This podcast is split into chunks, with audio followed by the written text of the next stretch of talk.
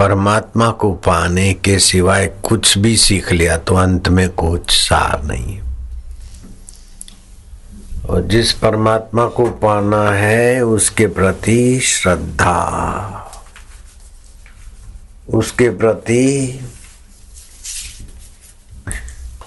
उसकी महत्ता का पता हो। भगवान ज्ञान स्वरूप है, प्रेम स्वरूप है। हेतु रहित उपकारी है। सर्व समर्थ है, अपना कितना भी साधन तप करो फिर भी। दीनता नहीं मिटती। दीन दयाल बिरद संभारी हरउनाथ मम संकट भारी। संकट यह है कि वासना नहीं मिटती, तन सुखाए पिंजर कियो धरे रैन दिन ध्यान, तुलसी मिटे न वासना बिना विचारे ज्ञान। भगवत तत्व का ज्ञान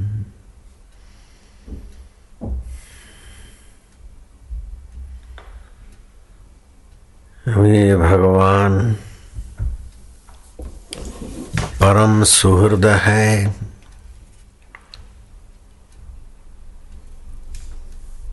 परम हितेशी है, परम समर्थ है।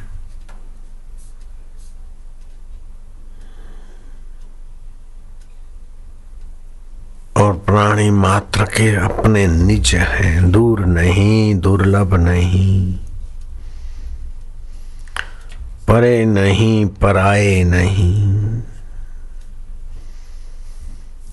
झट से प्रार्थना करो झट से सुनते।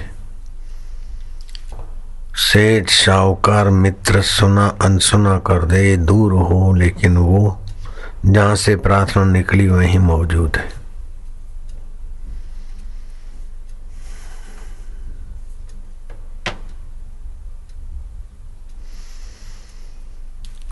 ऐसी ऐसी घटनाएँ घटती हैं, ऐसी ऐसी लीला होती है उसकी करुणा कृपा में।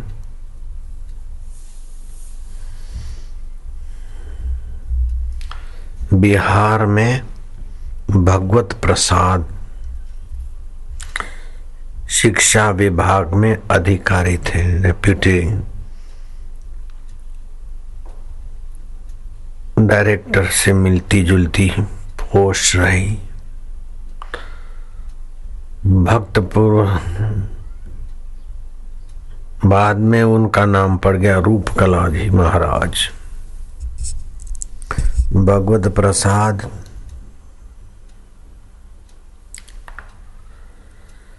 अठारह की घटना है।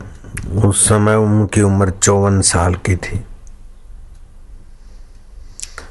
स्कूल के निरीक्षणार्थ बिहार बिहटा गाँव में। पटना से डेढ़ सौ किलोमीटर की दूरी थी, बिहना गाँव। बिहारी लोग जानते हैं। समाचार आया कि अंग्रेज़ डायरेक्टर साहब बड़े जो स्कूलों के सर्वोपरि अथॉरिटी है, उन्होंने बुलाया है। अब डेढ़ सौ मील डेढ़ सौ किलोमीटर पटना से दूर।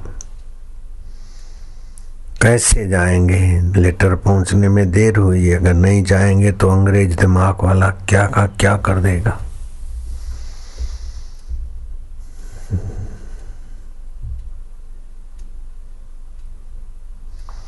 मिस्टर क्राफ्ट, जैसे एयरक्राफ्ट उड़ता है, ऐसे मिस्टर क्राफ्ट भी उड़ती विज़िट करते थे। और स्वभाव के तो कैसे होंगे, संकल्प कल्पना ही करो। पत्र आया है, किसी भी कीमत में हम पटना नहीं पहुँच सकते। डेढ़ सौ किलोमीटर का अंतर है बिहाट पटना में। उसने लिखा है, भले चार दिन पहले, लेकिन मुझे तो अभी मिला है। नहीं जाऊँगा। कुछ भी कर सकते हैं और जाना संभव नहीं अब क्या करूँ? डायरेक्टर मिस्टर फ्राट का दबदबा और अंग्रेज़ी शासन, ईस्वी सन अठारह की घटना है।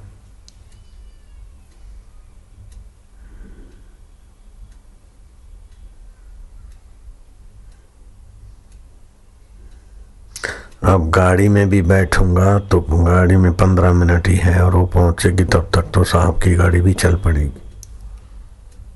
क्या करूँ क्या करूँ? हे भगवान, तू ही बता। हे सर्वसमर्थ, हे दीन बंधु दीनानाथ, मेरी डोरी तेरे हाथ दीन दयाल बिरद संभारी हरऊ नाथ मम संकट भारी। शांत हो गए प्रार्थना करते करते झपकी लग गई। आँख खोली तो ये पटना स्टेशन का आवाज़ आ रहा है। वेटिंग रूम में साहब कैसे पहुँच गए? इस बात को मैं स्वीकार करने में जरा भी संकोच नहीं करूँगा, क्योंकि ऐसी कई घटनाएँ अभी भी हयात लोगों के जीवन में देखी गई। मंगाराम करके थे लंबे लंबे आश्रम में, बड़की सेवा करते बुहाड़ी लिपण आदि। बुधवार और इतवार को रविवार रविवार और बुधवार को सत्संग होता था। उनकी साली मर गई थी और बुधवार को शाम को पाँच बजे बैसना, पगड़ी, बैठना होता है ना, तीसरे दिन का। अब बापू सामने बैठे, पाँच सवा पाँच बज गए, उधर नहीं जाऊँगा तो सगी साली मर गई, इज़्ज़त का सवाल है। जाने के लिए उठता हूँ तो बापू जी गए इसको अकल दे दो, बैठ जाए अब क्या करें? ही तुम ही जानो, अब क्या करूँ क्या करूँ, करते शांत हो। ओ सात बजे पोकरदास के साथ गए और साड़ू भाई को बोला, भाई, मैं जरा फंस गया था। सत्संग में बैठा था, सामने उठने की हिम्मत नहीं हुई, देर हो गई। अरे, बोले, तुम्हारा दिमाग तो ठीक है। तुम बराबर पाँच बजे पहुँच गए थे और सबको अच्छी सीख दी। मंगनमल, दिमाग तो ठीक है। साड़ू भाई ने कहा, बोले, भाई, मैं तो अभी आ रहा हूँ पोकरदार साक्षी है। अब छानबीज हुई, छानबीन में तो परशुराम तहसीलदार, डेप्यूटी तहसीलदार, वो भी गवाह थे कि हम भी थे सत्संग में। अब मंगाराम बड़दादा की सेवा करते हैं, वो वो बोल रहे हैं कि मैं तो वहाँ फंसा था सत्संग में। और ये कह रहे हैं कि तुम थे। अब और जिज्ञासा बढ़ गई, हवा फैली। तो सत्संग में जिन्होंने देखा, उनकी भी संख्या बढ़ गई और उसको क्या बोलते हैं? गुजराती में बैसना बोलते हैं, सिंधी में पगड़ी बोलते हैं। उठामणा। उठामणा। उठामणा में जो लोग आए, वो बोले, इतने लंबे सारे आदमी तुम तो सामने खड़े थे। सबको बोल रहे थे, ये संसार ऐसा है, जो सत्संग की बातें बजाकर, बताकर साधु भाई को शांत किया, सबको शांत किया। माहौल बड़ा दुखी था, गंभीर था। तुमने तो ऐसा उपदेश दिया कि सब ठीक हो गए। वो मंग मंगन मल काका। कई वर्षों तक जिया और ये गुत्थी खोलने के लिए कई अटकलें चलती रही। लेकिन जहाँ आपका मन शांत हुआ और भगवान में तो भगवान कर तुम शक्यम अकर तुम शक्यम, अन्यथा कर तुम शक्यम है। सर्व समर्थ है। परम सुहृद है। तो ऐसी घटना जब मेरे आश्रम में घटती शिवलाल काका, उनका बेटा रमेश गुरु पूनम के निमित्त आया था साबरमती नदी की धारा सीढ़ियों के पास से बहती थी। और सीढ़ियों से पानी जाने के वहाँ गहरा खड्डा भी था। लिखा था कि संभल के नहाना गहरा खड्डा है। वो संभल के नहाते नहाते भंवर आया, गुरु पूनम के दिन थे। जुलाई महीने की बारिश, मौसम थी। अपनी सात साल की बच्ची, आठ साल की और रमेश तो बेटी और बाप जानते नहीं थे, तैरना निकल गए अब क्या करे? छोड़ी छोड़ी छोड़ी छोड़ी तो बाप भी गायब। गहरा खड्डा था, बारह, सत्रह फुट का जो भी होगा। तो कोई अदृश्य शक्ति ने हाथ पकड़ा, रमेश का और बच्ची का दोनों को किनारे लगाई और जो प्रणाम करने गए तो लालजी महाराज सावन के महीने में पूर आता है नर्मदा में। तैरना नहीं जानते थे आखिरी दम तक भी। मैं उनका गवाह। वो भी नर्मदा के पूर्व में बह रहे थे राम तारी इच्छा। अपना आपादा पी किया, लेकिन पानी पी गए तो सीधे लेट गए। किसी से नीचे से हाथ दे के किनारे कर दिया। वाह प्रभु। तो जल में, थल में, अग्नि में, वायु में, सभी में भगवत सत्ता है। एक बार वायुदेव ने मेरे को सुना दी थी। ये भी मेरे को अनुभव है। मैंने थोड़ा शुरू शुरू में नया नया शराबी होता है ना तो उछल कूद ज़्यादा करता है। गाड़ी रोक देना, बरसात कर देना, ये संकल्प करना होकर ऐसा जरा चंचलता थी थोड़ी। तो शुरू शुरू में बड़ौदे में सत्संग था, गाय, बड़ा ग्राउंड था फुटबॉल ग्राउंड जो भी हो। और पंडाल बड़ौदे में सब जगह से पंडाल बड़ौदे के सत्संग में दुगना, तिगना, चौगुना लग जाता है। छ छ, आठ आठ लाख स्क्वायर फुट उस समय आठ लाख नहीं था, उस समय तो प्रसिद्धि इतनी नहीं थी तो लाख, डेढ़ लाख, दो लाख जो भी लगा हुआ तो अप्रैल मई का महीना होगा बमंडल आया तो सौरभ ऊपर तो, तो ये सीधा आ रहा है और पूरा पंडाल को उठाएगा और सारे पाइप गिरेंगे लोगों के सिर फुट जाएँगे। बमंडल आ रहा था फिर क्या करें क्या करें? ओम ओम ओम ओम ओम ओम ओम ओम ओम ओम। तो जो चक्र का आया वो यहाँ से फूक करने से रुख तो बदला, लेकिन फिर उसने मेरे को ऐसा डांटा, एक अनजाने महात्मा के चित्त के द्वारा उन्होंने मेरे को कहा। उस महात्मा को पता ही नहीं था किसी वो बाहर निकलते ही नहीं थे। क्यों? ओम ओम ओम फू क्या समझते हो? मानवीय भाषा में ही तो भगवान बोलेंगे किसी के लोग। मैं क्या क्या, किस बात का? अरे बोले, मैं बमंडल होके आया था। ओम ओम ओम फू किया पता है तुमको? ऐसा करके उन्होंने सुनाया। अब अपन चलते उस बिहारी भक्त के पास। भगवत प्रसाद अपने गाँव में, बेटा में सोच रहे क्या होगा। पंद्रह मिनट में तो स्टेशन पे नहीं पहुँचेंगे और स्टेशन पे पहुँची गाड़ी मिलेगी नहीं। उसके पहले निकल जाएँगे, हम देर से पहुँचेंगे और गाड़ी मिल भी गई लेट सेट तो हमारी गाड़ी पहुँचे उसके पहले तो। वो तिशमार खान। तिशमार खान मैंने मिलावट किया है। कथा में ऐसा नहीं लिखा है। वो गुस्से बाद order law and order order is the order अंग्रेज़ कैसा चलाते थे? हिंदुस्तानी अधिकारियों को तो वो बेचारे उस समय के होंगे, वो जानते होंगे। लेकिन ऐसे करते करते झपकी आ गई तो आँख खुली पटना। विश्राम गृह वेटिंग रूम में। पटना से इधर की दिल्ली की ओर जाने वाली गाड़ी वहाँ खुली, बोले, पटना से कैसे? बीहट में तो झोंका आया और आँख खुली तो पटना के वेटिंग रूम में। अभी उस साहब की गाड़ी आना बाकी है। बिफोर ये पहुँच गए। इसके कई प्रमाण मिल सकते हैं। रामायण भी इसका साक्षी है। हनुमान जी सीता जी को खोजते खोजते हम्म, भूख और प्यास से व्याकुल हुए पेड़ पे चढ़े तो दूर दूर कहीं कुछ पेड़ दिखाई दिए। पक्षियों का आना जाना दिखाई दिया, को वहाँ पानी होगा।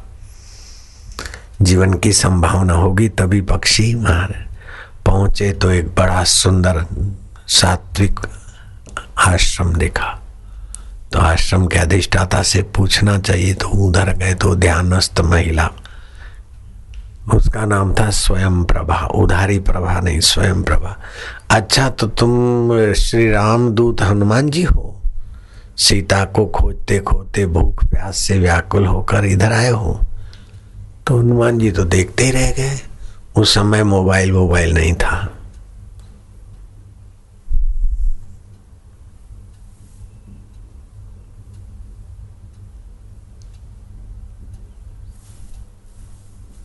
हनुमान जी अच्छा भूख, प्यासे फल खा लो, जल पी लो, फिर बात करते आए अंगद जामत हनुमान जी सीता को खोजते हो तो आँखें बंद करके खोजते हो कि आँखें खोलकर? तो अंगद जरा राजसी आदमी था। टपाक से बोला कि आँखें बंद करके कोई चीज़ खोजी जाती है क्या? हम तो आँखें खोल कर खोज रहे बोले, सीता तो राम की अर्धांगनी है, ब्रह्म विद्या है। ब्रह्म विद्या को, भक्ति महारानी को तो आँख बंद करके पाया जाएगा। सीता जी कहाँ है? मैं तुमको अभी बताती हूँ। तनिक गोता मारा बोले सीता जी को इधर क्यों खोजते हो? दरिया के पार, रावण की अशोक वाटिका में बैठे और त्रिजटा उनकी सेवा में है तो दासी रावण की, लेकिन सीता जी के प्रभाव से वो सीता जी के थे। तो दरिया किनारे कब पहुँचेंगे? एक महीने की अवधि में लिया हो तो अभी दो दिन बाकी है। दरिया किनारे पहुँचना मुश्किल है। बोले, चिंता ना करो, आँख बंद करो और फिर आँख खोलना तो तुम दरिया किनारे हो गए सब के सब। स्वयं प्रभा ने एक झपकी आँख बंद की और खोली तो ठांडे सकल सिंधु के तीरा रामायण में आता है। तो इस शास्त्रीय प्रमाण से और मेरे भक्तों के जीवन की घटना से और भी कई है घटनाएँ। लालजी महाराज का रामू भी एक कमरे में था, बाहर से ताला लगा दिया, सुबह देखे तो कोई नहीं। खोजा तो जाके मंदिर में मिले। अभी वो हयात है रामू भैया। लालजी महाराज का शिष्य और उसका तो क्लिप लिया हुआ है वीडियो में। और वो आदमी झूठ बोले, लालजी महाराज से या मेरे से ऐसा नहीं है, बड़ा भक्त आदमी अभी तो सत्तर साल की उम्र का भी हो गया होगा अस्सी का। तो ये बात बिल्कुल भगवान की सत्ता सामर्थ्य के आगे बहुत नन्ही बात है। वो चौवन साल के थे स्कूल के।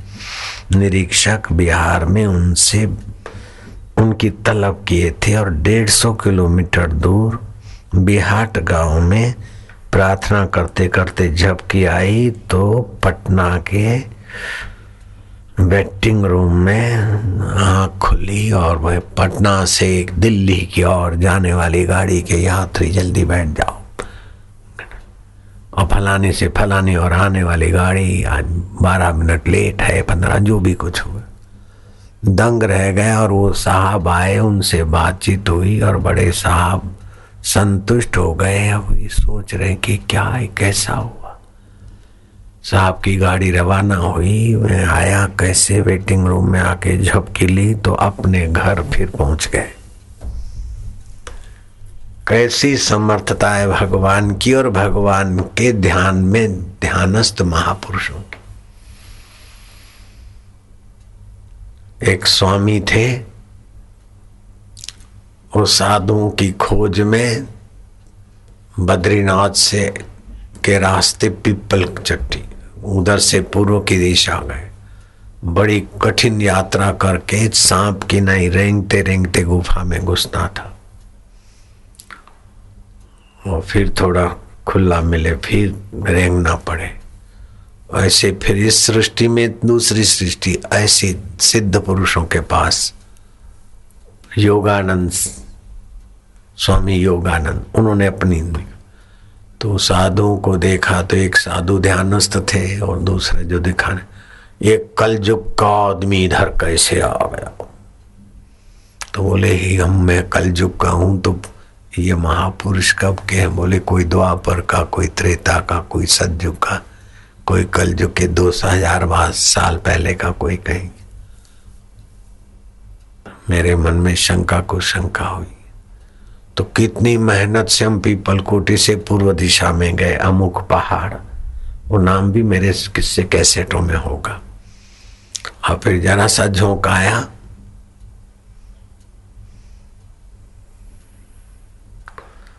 मृत्युंजय पहाड़। अथवा मृत्यु स्रत पहाड़। अभी भी होगा वो, लेकिन खोजी खोज खोज के थक गए, दोबारा मिले ही नहीं वो रास्ता। ऐसे ही गिरनार में एक साधु जा रहे थे और सिद्ध पुरुषों का दर्शन करना था। और कोई आदमी ने कहा अच्छा चलो। और गए और महाराज, उसी समय दूसरे दिन, एक आध घंटा भी उनको उसी रास्ते छोड़ गए। बच्चे बोल रहे थे कि आज तो शनिवार है। रविवार की भी छुट्टी है तो महाराज ने कहा, नहीं बेटे, आज तो शुक्रवार है। बोले, महाराज। अरे बोले, शुक्रवार को हम चले थे, एक साधु मिले थे, थोड़ी देर घूम के आए।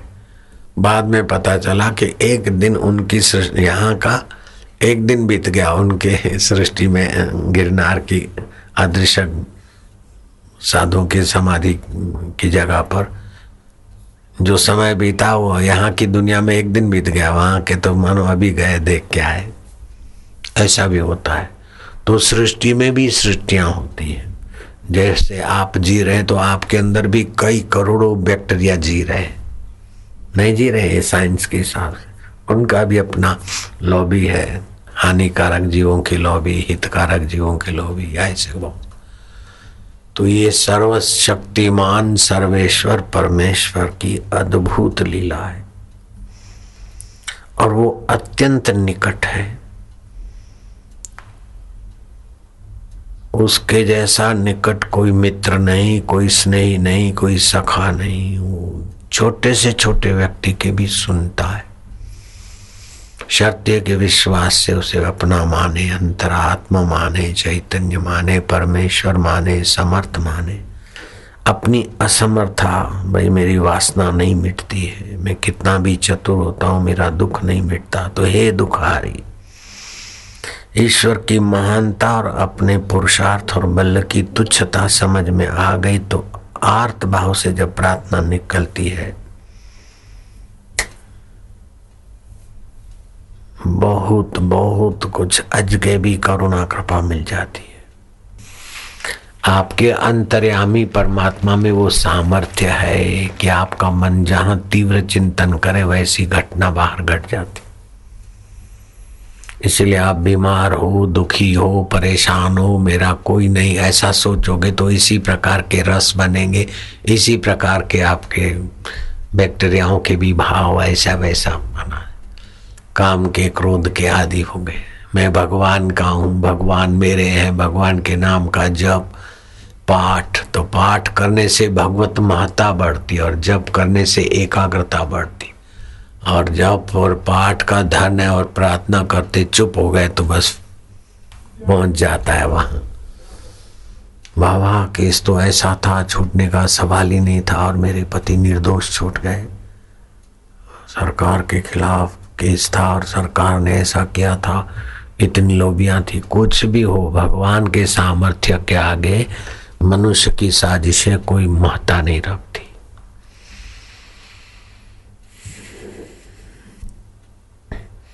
तो शिक्षा विभाग के चीफ डायरेक्टर जो थे, वो इन भगवत प्रसाद की मुलाकात से बड़े प्रभावित हुए। लेकिन भगवत प्रसाद उसी से प्रभावित हुए कि जिसने जरा सी झपकी में पटना के विश्राम घर में पहुँचा दिया। और विश्राम घर में अब कैसे जाऊँ, क्या करूँ? झपकी आई तो घर पहुँचा दिया। और पहुँचाने वाले की शरण में कैसे पहुंचू?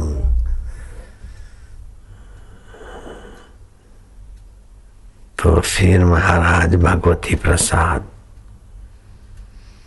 भक्त रूपकला जी के नाम से विख्यात हुए। इस संदर्भ में और कई घटनाएँ मेरी स्मृति में आ रही है। लेकिन आप मान लो कि भगवान परम हितेशी है, परम सुहृद है और प्राणी मात्र के निकटवर्ती है। नाम संकीर्तन, फिर शांति। भगवान का नाम संकीर्तन करेंगे तो पाप नाश हो जाएँगे दत्त तेरे की। पाप नाश के लिए कीर्तन की क्या ज़रूरत है? एक बार अजामिल अपने बेटे को चार अक्षरों का नाम नारायण नारायण, शिव दो अक्षर का नाम, राम दो अक्षर का नाम। कोई एक बार भी नाम लेता है तो पाप तो उसके उसी में नष्ट हो जाते हैं। फिर उसके लिए माला करने की क्या ज़रूरत है? कीर्तन करने की क्या ज़रूरत है? ध्यान करने की क्या ज़रूरत है? वो तो गंगा में नहाते तो भी भाव नष्ट होते हैं। लेकिन वो वासना नष्ट नहीं होती। तो वासना निवृत्ति के लिए भगवान का भजन, ध्यान, कीर्तन, प्रार्थना और पुकार। बड़े बड़े धर्मात्मा भी काम में, क्रोध में, लोभ में, मोह में, अहंकार में कहीं न कहीं फिसल जाते जब तक भगवान की पूर्ण कृपा से अपनी बुद्धि एकाकार नहीं होती। इंद्रियगत विकार होते हैं, लेकिन वासना बुद्धिगत होती है। अज्ञान भी बुद्धिगत होता है। तो बुद्धि से अज्ञान मिटेगा तो भगवत ज्ञान होगा, और वासना बुद्धि से मिटेगी तो भगवत ज्ञान फिर तो स्वतः सिद्ध हो जाता है। नारायण हरि नारायण हरि। धर्म के चार स्तंभ हैं, नित्य कर्म नैमितिक कर्म।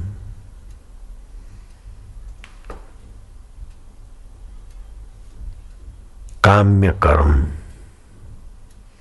और प्रायश्चित कर्म। नित्य कर्म अर्थात संध्या स्नान आदि अर्घ्य आदि, ये नित्य कर्म है। नैमित्तिक कर्म, संक्रांति है, एकादशी है, ग्रहण है, कोई यज्ञ, याग आदि कुछ निमित्त हुआ, उस कर्म को निमित्त कर्म कहते काम्य कर्म, मैं ये करूँ तो मेरा ये दुख मिट जाए अथवा ये उपलब्धि हो जाए, कामना पूर्ति के लिए कर्म किए जाते और चौथे होते प्रायश्चित कर्म। जाने, अनजाने, अशुद्ध खा लिया, अशुद्ध बोल दिया, अशुद्ध कमा लिया। तो ये अशुद्ध की गंदगी को हटाने के लिए होता है प्रायश्चित कर्म।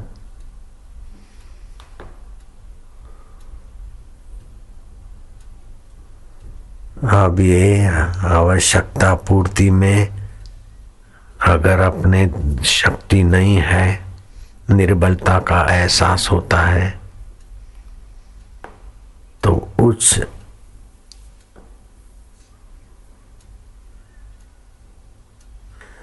हकीकत में आपकी प्रार्थना वहीं पहुँचती जिससे जाति और स्वरूप से आपकी एकता है। जैसे माँ के लिए बच्चा पुकारता है तो जाति वो माँ का बेटा है। स्वरूप से उसका शरीर माँ का अंग है। ऐसे ये जीवात्मा स्वरूप से परमात्मा का अंग है। जैसे तुम्हारा माँ बाप का खून तुमसे मिलेगा, नहीं मिलेगा, पता चल जाएगा कि किसका बेटा है। एक बाल तोड़ के लेबोरेटरी में भेज दो, तुम्हारे बाप का और तुम्हारा। तो बता देंगे, बिल्कुल असली बाप बेटे और किसी का बेटा कहलाता है उसका और उसके बाप का तो नहीं मिलेगा। हुँ? हुँ। ऐसे जीवात्मा और परमात्मा इससे भी ज़्यादा ठोस संबंध असली एकता और स्वाभाविक संबंध है आवश्यकता उसी की होती है जिससे जातीय एकता है, स्वरूप से एकता है, अज्ञान से मान बैठे हैं भिन्नता आप मृत्यु नहीं चाहते हैं, क्योंकि तुम्हारी जात अमर है मृत्यु से तुम बचना चाहते, क्या ख्याल है? नाश से बचना चाहते। तो जो अविनाशी है, उससे तुम्हारी जातीय एकता है, इसलिए आप मृत्यु से, मृत्यु के भय से बचना ये जीवन की मांग है। आप सामर्थ्य मांगते, मैं असमर्थ न रहूँ, मैं कुचला न जाऊँ, दब न जाऊँ, मिट न जाऊँ। एक तो मृत्यु न आए, मृत्यु से बचते और दूसरा, असमर्थता से बचना चाहते। क्योंकि भगवान समर्थ है तो जीव भी सामर्थ्यवान होना चाहता है। ये आपकी स्वभाव से एकता है, अमरता जातीय एकता है।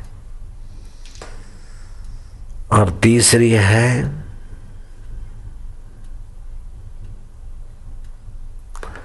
आप पवित्रता चाहते हैं फिसलाट नहीं चाहते। गंदगी में गिरे तो तुरंत आप सोच, काम में गिरे फिर पश्चाताप होता है ठीक नहीं है। क्रोध आया, आप फिर बोलते ठीक नहीं है। गंदगी आप नहीं चाहते, आप पवित्रता चाहते तो आपकी मूल पवित्र से एकता है। भूल से जो पवित्र नहीं है, उसको मैं माना है। जो नित्य नहीं है, उसको मैं माना है। जो असमर्थ है बेचारा, गर्मी सहने में असमर्थ, भूख सहने में असमर्थ, प्यास सहने में असमर्थ, उस शरीर को मैं माना है। लेकिन जहाँ भूख और प्यास की दाल ही नहीं गलती जो सदा नित्य है। तो आप समर्थ होना चाहते हैं तो आपकी उस समर्थ से जाति और स्वरूप से एकता है। गॉड नित्य है तो आप भी नित्य है। लेकिन गलती से अनित्य शरीर को मैं मान बैठे। भगवान में अशुद्धि नहीं है तो जीवात्मा में भी कोई अशुद्धि नहीं है। ये तो है मन में, शरीर में विकारों में। और भगवान पूर्ण काम है तो भगवान की संतान भी पूर्ण होना चाहती। कितना सूक्ष्म, गहरा सत्य है। तो आप इसी के लिए प्रार्थना करें, पूर्ण जीवन के लिए, पूर्ण पवित्रता के लिए, पूर्ण सामर्थ्य के लिए। तो भगवान पूर्ण है, भगवान परम समर्थ है और परम पवित्र है। जिसके नाम सुमरण से ही अपवित्र वस्तु और अवस्था पवित्र हो जाती है। अपवित्रो, पवित्र हुआ हम पवित्र हैं चाहे अपवित्र। हो सर्वस्थांग तो विवाह। ये सुमृत पुंडरी का अक्षय आभ्यंतरम बाह्यम शुचि। अंदर और बाहर की सूची हो जाती उसके नाम से। तो उसका नाम और उसकी प्रार्थना और उसमें विश्रांति।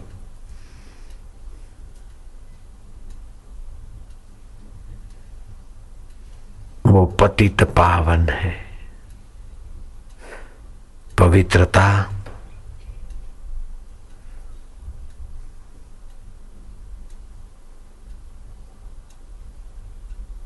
उसका सहज स्वभाव है। अमरता उसका सहज स्वभाव है। हम उसी के उसमें शांत होते जाए तो परमात्मा साक्षात्कार सरल हो जाता है।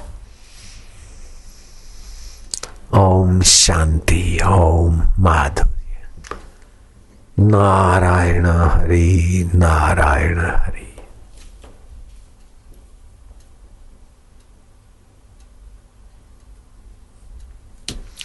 सारे तो नित्य कर्म नैमित्य कर्म, कारम, काम्य कर्म, लेकिन प्रायश्चित कर्म कैसे करे?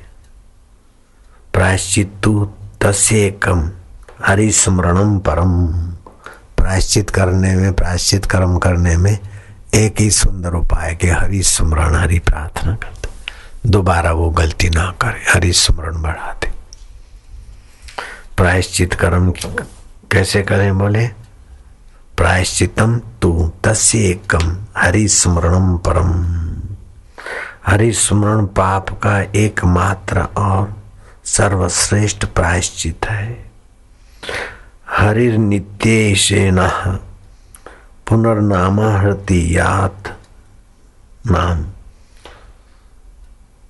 आवश्यकता भी भगवान नाम उच्चारण और पाप का फल रूप यातना भी से मुक्ति भी भगवान की। तो भगवान की आवश्यकता भी है और प्रायश्चित करने में भी भगवान जी। तो भगवान पाना है तो भी भगवान नाम और प्रायश्चित करना है तो भी भगवान नाम। आवश्यकता भी भगवान की और उच्चारण भी भगवान का। एक होती है सामान्य शुद्धि, दूसरी होती है आत्यंतिक शुद्धि। नाए धोए किसी का आराम का धन न लिया, किसी का दान का न चबाया, हक से जिए, ये होती है सामान्य शुद्धि। लेकिन हरि का स्मरण करते हरि को पाने की तीव्र लालसा से वासना निवृत्ति हुई तो परम शुद्धि हो गई। परम शुद्धि हुई तो बस हो गए परमात्मा के प्राप्त पुरुष, परमात्मा प्राप्त पुरुष हो गए। फिर लोगों को देखेगा, आप खा रहे हैं, दे रहे हैं, ले रहे हैं, प्रचार यही है, लेकिन आप अपने तरफ़ से कुछ नहीं ज्ञानी करता। दूसरों के प्रारब्ध, दूसरों के भाव, दूसरों के संकल्प। अपना भी होगा तो कुछ दूसरों से सुख या फ़ायदा लेने के लिए नहीं। जैसे हम बादाम खिलाया तो ये तुमको बादाम खिलाने की वासना है। ये वासना नहीं मानी जाती है भाव माना जाता। ईश्वर को पाना अथवा ईश्वर निमित्त कर्म करना, ये कर्म नहीं, ये तो भगवान की प्रेरणा है, भगवत प्रसाद। ईश्वर को पाने की इच्छा इच्छा में नहीं गिनी जाती। ईश्वर को पाने की इच्छा तीव्र हो तो बाकी की इच्छाएँ सब क्षीण होने लगती। फिर काम क्रोध आदि आता है तो भक्त रोता है, पुकारता है तो फिर उससे वासना निवृत्ति कर देते, भगवान में, भगवान तो परम शुद्ध हो जाता है।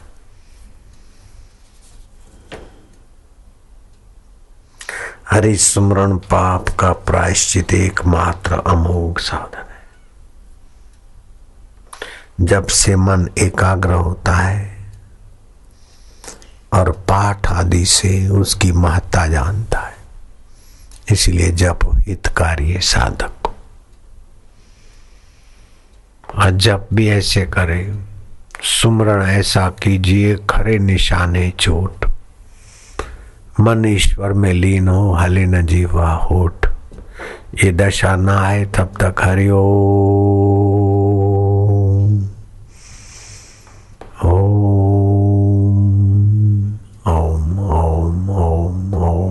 में जपते जाओ। ओम परमात्मा ने नम। ओम ओम ओम ओम। फिर कंठ में जपो। ओम ओम, अथवा राम राम, शिव शिव, हरि, नारायण, जिसमें भी प्रीति हो। फिर हृदय से जपो वो हृदय स्वर का रस बढ़ता जाएगा और कामनाएँ मिटती जाएगी।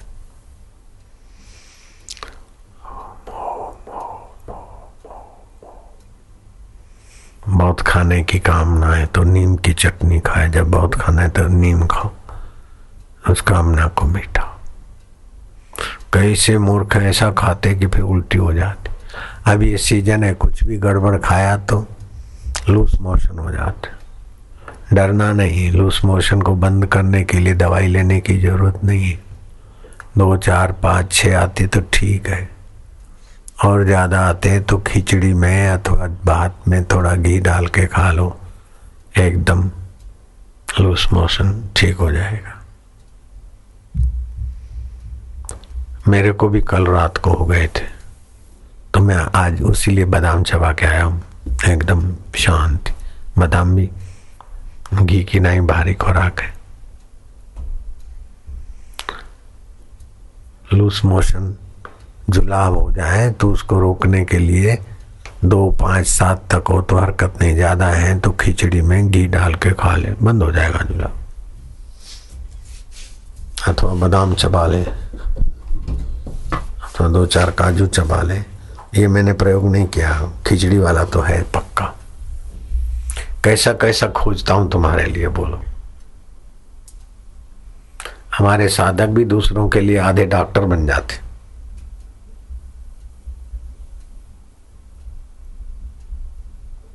भगवान नाम जप ध्यान से अंतकरण में विशेष आभा प्रभाव बनता है। तब विशेष लोक लोकांतरों की दिव्य यात्रा और दिव्य अनुभूतियाँ होती। जैसे डॉक्टर के साथ पढ़े हुए, केजी पढ़े हुए सभी लोग डॉक्टर विद्या को नहीं जान सकते। खास डॉक्टरी का संस्कार पड़ा है वो, होम्योपैथी, एलोपैथी या और कोई पैथी। के बाद तुरंत पकड़ लेगा, क्योंकि उसका डॉक्टरी अंतकरण निर्माण हुआ है। ऐसे भगवतीय अंतकरण बनाना पड़ता है, तब भगवत धामों में, भगवत लोकों में, स्वर्गीय अंतकरण बनाते तो स्वर्ग लोक में जाते। ये साधारण अंतकरण तो यहीं जीवों के अंतकरण घूमते, ऐसे घूम के फिर यात्रा करता है। तो पर्व गुरु मंत्र जाप ज्ञान इससे अंतकरण दिव्य बनता है। जैसे एक ही गाँव के दस लड़के, उसमें से एक प्रधानमंत्री बना, लेकिन उसी गाँव के लड़के आगे चल के कोई जूता चप्पल भी सीता है। तो प्राइम मिनिस्टर हाउस में रहने का अधिकारी नहीं है। कोई बैल गाड़ी चलाता है, कोई दुकान चलाता है, कोई कुछ करता है तो उनके व्यवहारिक अंतकरण का ऐसा निर्माण हुआ ऐसे परमार्थिक अंतकरण का निर्माण करना पड़ता है। ये आपका अंतकरण निर्माण करने की प्रक्रिया है। श्वास रोका, जप किया, बाहर रोका, अंदर रोका। बड़े में बड़ा प्रायश्चित भी है। और बड़े में बड़ा भगवत प्रसाद जा पैदा करने वाला साधन भी है।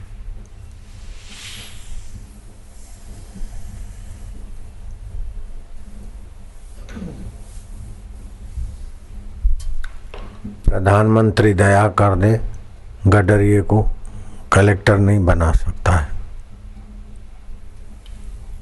कलेक्टर के लिए आईएएस ऑफिसर की श्रेणियाँ पास करनी पड़ेगी, भले फिर थोड़ा कम ज़्यादा हो, लेकिन कुछ तो प्रक्रिया से गुजरना पड़ता है।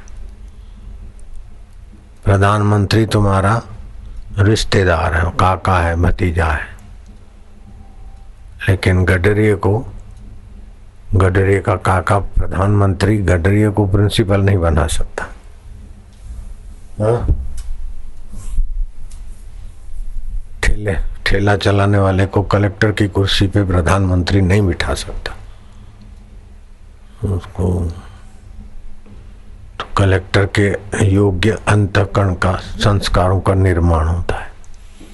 ऐसे ही साधन भजन करके ये अंतकरण भगवती प्रसाद के योग्य बनाया जाता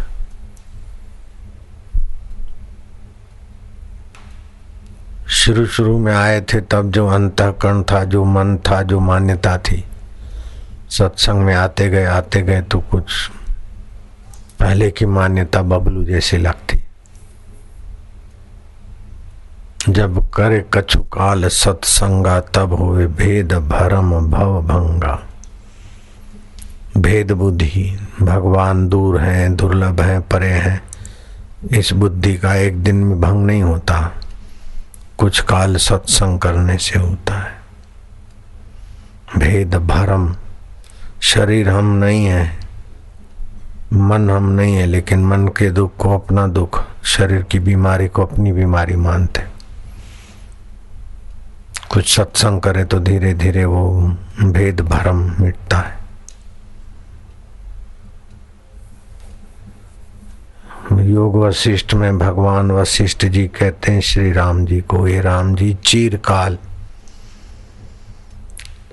तुच्छ जीवत्व के संस्कार अंतकरण में पड़े हैं।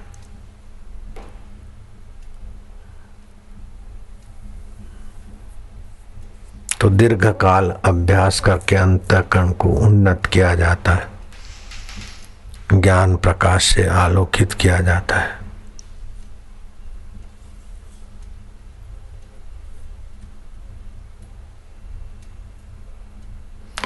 जो कि कर्म करें तो ये फल मिले, ऐसा मिले, इस प्रकार की बुद्धि हटाकर। ये मेरा कर्तव्य है। शरीर का कर्तव्य है। सृष्टि में ये चीज़ें लेते, खाते, पीते हैं तो ये काम करना शरीर का कर्तव्य है। तो कर्तव्य पालन हेतु कर्म करें।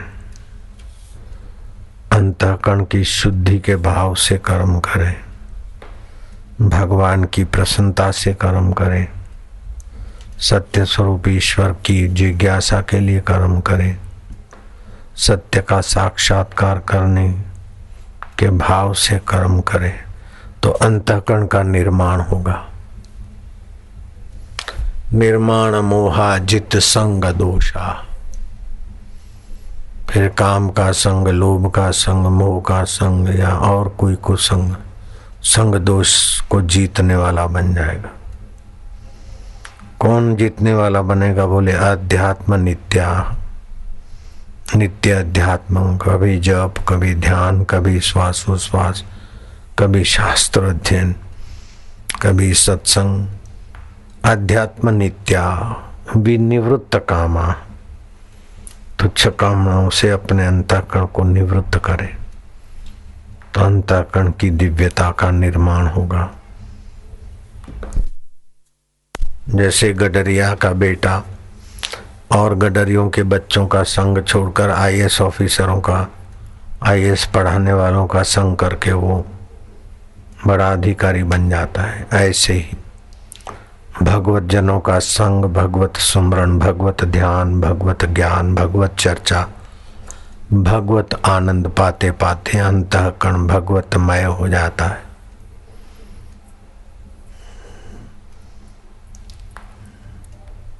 जैसे कहीं जाते नहीं और सपने में कितनी चीज़ें बना लेते हैं। ऐसे अंतकरण ब्रह्म परमात्मा में अपनी दिव्यता उभार कर परम सुख का आस्वादन करने के योग्य बन जाता है।